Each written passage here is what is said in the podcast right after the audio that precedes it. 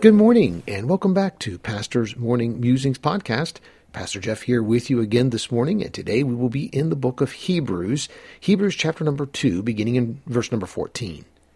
For as much then as the children are partakers of flesh and blood, he also himself likewise took part of the same, that through death he might destroy him that had the power of death, that is, the devil, and deliver them who through fear of death were all their lifetime subject to bondage.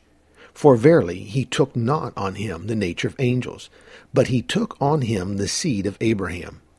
Wherefore in all things it behooved him to be made like unto his brethren, that he might be a merciful and faithful high priest in things pertaining to God, to make reconciliation for the sins of the people. For in that he himself hath suffered being tempted, he is able to succor them that are tempted.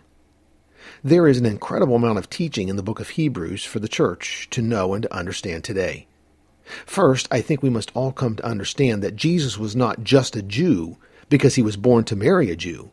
He was a Jew because he chose to take upon him that line from Abraham. Notice verse 16. For verily he took not on him the nature of angels, but he took on him the seed of Abraham. The flesh he took upon himself was that of Abraham's descendants. We must remember that if we are in him and take upon us his nature, and we are to put on Christ, then we also are partakers of the seed of Abraham. In fact, Paul wrote to the church at Galatia in chapter number 3, verse 6, and he said, Even as Abraham believed God, and it was accounted to him for righteousness. Know ye therefore that ye which are of faith, the same are the children of Abraham. Some folks are very quick to throw out parts of the New Testament epistles because they feel that they are exempt from them, assuming that they only apply to the Jews. Good luck with that when you stand before God and give an account for the works that you did and did not do for Him. I'm sure Jesus will look at your life and say, Well, you were not a Jew, so it didn't apply to you anyhow. Of course, I'm being facetious. In our next text, notice what else Paul wrote.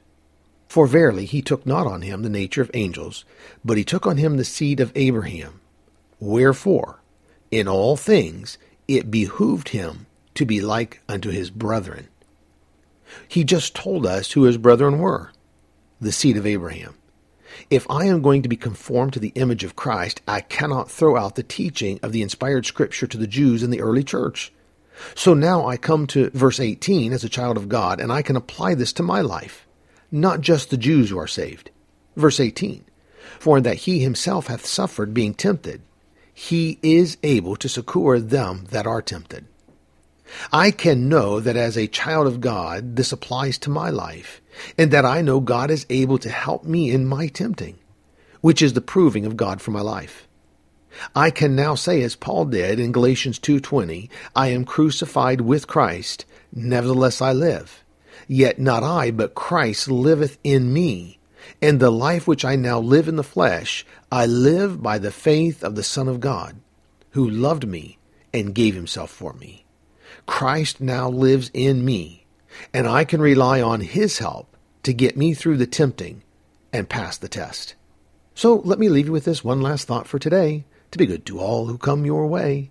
For one you meet, may be in difficulty seat